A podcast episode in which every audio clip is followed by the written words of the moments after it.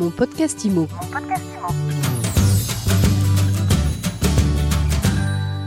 Bonjour à tous et bienvenue dans ce nouvel épisode de mon podcast IMO. On est en live du congrès de l'AFNAIM et on finit ces deux jours avec le nouveau président de l'AFNAIM, Loïc Quentin. Bonjour. Bonjour Ariane. Alors Loïc, vous avez été élu à la présidence. C'était votre, c'était pas du tout votre premier congrès FNAIM, mais premier congrès avec cette nouvelle étoffe. Oui, avec cette nouvelle étoffe, avec une prise de fonction réelle au 1er janvier 2023, puisque aujourd'hui je ne suis encore que président fédéral élu. J'ai le transfert de la communication de la fédération à compter de lundi prochain et j'aurai les manettes totales à compter du 1er janvier. Bon alors comment vous vivez vos nouvelles euh, fonctions qui vont arriver Ah, les événements se sont succédés. euh, vous avez été de surprise en surprise On se met rapidement dans le bain. Euh, voilà, non, je, je, connais bien l'appareil syndical, toutes ses fonctions, mais être numéro un, c'est un autre registre, c'est euh, aussi une autre partition qu'il faut écrire, la partition des cinq prochaines années, une partition pour le logement et la défense de nos métiers. Alors, c'est quoi les grands sujets qui vous animent Oh, tous les sujets concernant le logement m'animent. Je pense, Olivier Klein était là ce matin, j'ai rappelé quelques éléments, euh, des, des, des, propositions que je lui ai, que je lui ai transmis pour euh, mieux accompagner les Français et nos professions euh, face au logement.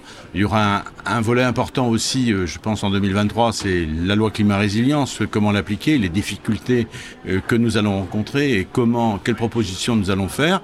Et puis les chantiers aussi en 2023, ça va être le Conseil national de la refondation, aussi convoqué par Olivier Klein, à laquelle la FNIM va participer et pour laquelle nous aurons un tremplin pour faire des propositions, espérant être entendus dans l'intérêt général.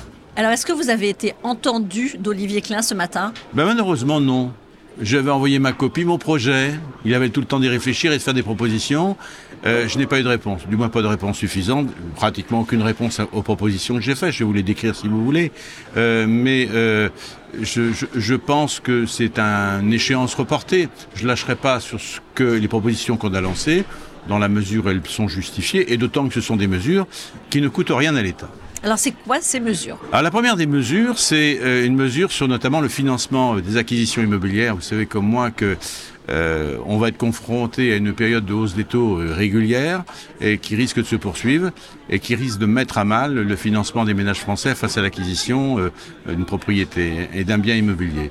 Euh, J'ai en souvenir, et certains s'en rappellent encore, par le passé, nous pouvions bien évidemment vendre un bien immobilier avec la reprise en cours du prêt qui reste dû sur le bien vendu. Moi, je l'ai même pratiqué. Prêt Crédit Foncier de France, prêt d'immobilier conventionné, prêt conventionné. Euh, on transférait le prêt, on vendait l'appartement, la maison, avec, euh, en ce compris, le montant du prêt restant dû sur le, bien vendu. Et l'acquéreur reprenait le même crédit et finançait le complément. C'est une mesure qui ne coûte rien lorsqu'on est confronté à une hausse des taux, compte tenu que euh, la banque a déjà escompté, bien évidemment, son, résultat. Euh, c'est uniquement une transfert de dossier sous condition d'éligibilité euh, de, de l'acquéreur. Ça ne coûte rien à l'État. Si on veut améliorer le pouvoir d'achat et accompagner les Français face à l'acquisition immobilière, c'est une question de courage politique. Et je pense que le gouvernement serait, je dirais, aurait du mal à justifier une position de refus. Je crois que les banques vont certainement s'y opposer. La fédération va tenir compte, quoi. Parce que le pouvoir d'achat, si on doit le défendre, c'est pour tout le monde et la collectivité doit s'engager. Et là, je lâcherai pas. Là, vous ne lâcherez pas. En tout cas, Olivier Klein n'a pas pris le temps de se plonger à fond dans le dossier ce matin Oui, je pense peut-être que la mesure, on n'est pas autant de la mesure politique. Le fait qu'il n'ait pas répondu, ça veut dire que ce n'est pas une réponse négative. Pour moi, il y a un espoir d'avoir une relance positive. Et là, je vous parlais d'un euh, transférer à un acquéreur un crédit immobilier sur un bien vendu, mais aussi on peut très bien imaginer que ce même euh, crédit soit conservé par le propre emprunteur pour faire une autre acquisition. C'est-à-dire c'est une portabilité totale, totale du crédit en cours sur une autre acquisition et qui peut être effectuée par un ménage. Et ça, c'est fantastique. Vous gardez le bénéfice du même, du même crédit et vous le portez sur un autre bien. Voilà, on va se battre sur cet axe-là, il y en a d'autres, mais c'est une des pistes.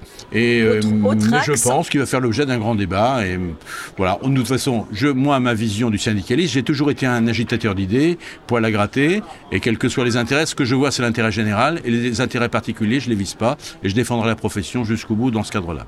Comment vous vous positionnez par rapport au débat mandataire, pas mandataire? Statutaire, agent traditionnel, pas traditionnel, néo-agence. Je, veux ignorer, je veux ignorer ce débat. D'ailleurs, je ne le connais même pas parce que c'est pas un débat. Il n'y a pas de débat.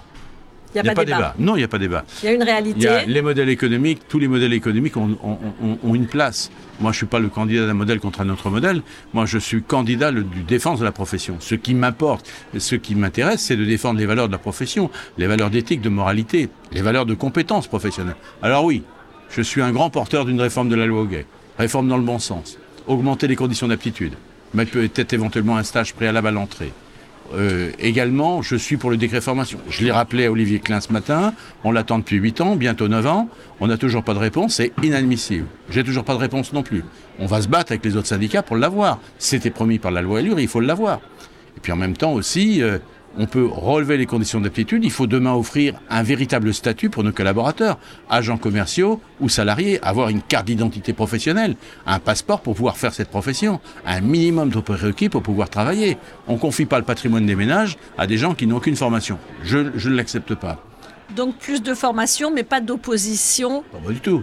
non, tous les modèles sont tous les modèles sont les bons.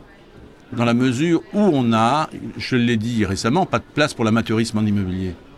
Je serai ferme là-dessus. Il faut savoir ce que l'on veut. Si on va avoir de, la reconnaissance, il faut amener de la valeur ajoutée à nos professions. La valeur ajoutée, c'est la compétence. Et particulièrement dans la période qui va arriver, on va être une à des turbulences. Les professionnels mal formés ne passeront pas la crise. Alors justement, il y a combien d'agences immobilières aujourd'hui? Et surtout, est-ce que vous pensez que vous allez en perdre dans les mois qui viennent avec le ralentissement annoncé en tout cas? C'est difficile. Euh, dans tous les cas, euh, si aujourd'hui les volumes de transactions sont encore bons, on risque de terminer à 1 million 100 000 en, en 2022. Euh, on était à 1 million, 1 million 200 000 en 2021. on va, de toute façon, on a une décélération progressive qui est en train de s'afficher. Après, on va être complètement dépendant de l'évolution économique, de la crise énergétique, de l'inflation, du resserrement du crédit, de l'encadrement, du moral des ménages, autant de facteurs et de paramètres.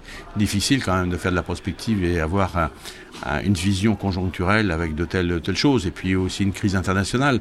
Donc, est-ce que ça ne veut pas dire que d'un syndicat, on va attendre encore plus de réassurance? Alors, la, seule chose qu'on peut dire, c'est qu'on va avoir une décélération et, on va vers une baisse de volume. Dans tous les cas, ce qui est important, c'est qu'une fédération comme la nôtre, elle ait des propositions pour accompagner ses adhérents face notamment et afin d'avoir des propositions pour conforter le pouvoir d'achat des, ménages, français.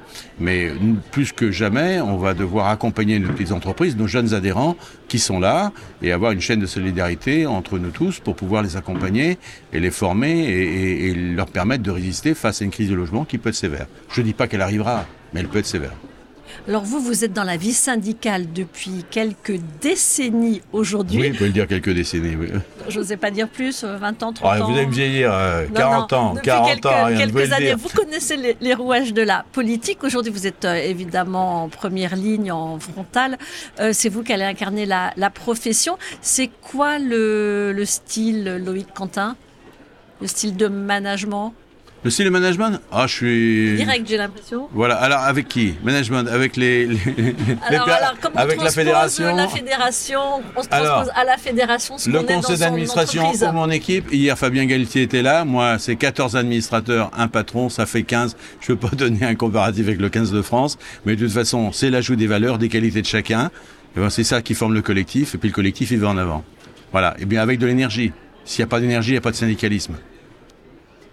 Merci beaucoup euh, Loïc Quentin, merci, un président énergique et fan de rugby. Et engagé. Et engagé. merci. Mon podcast Imo. Mon podcast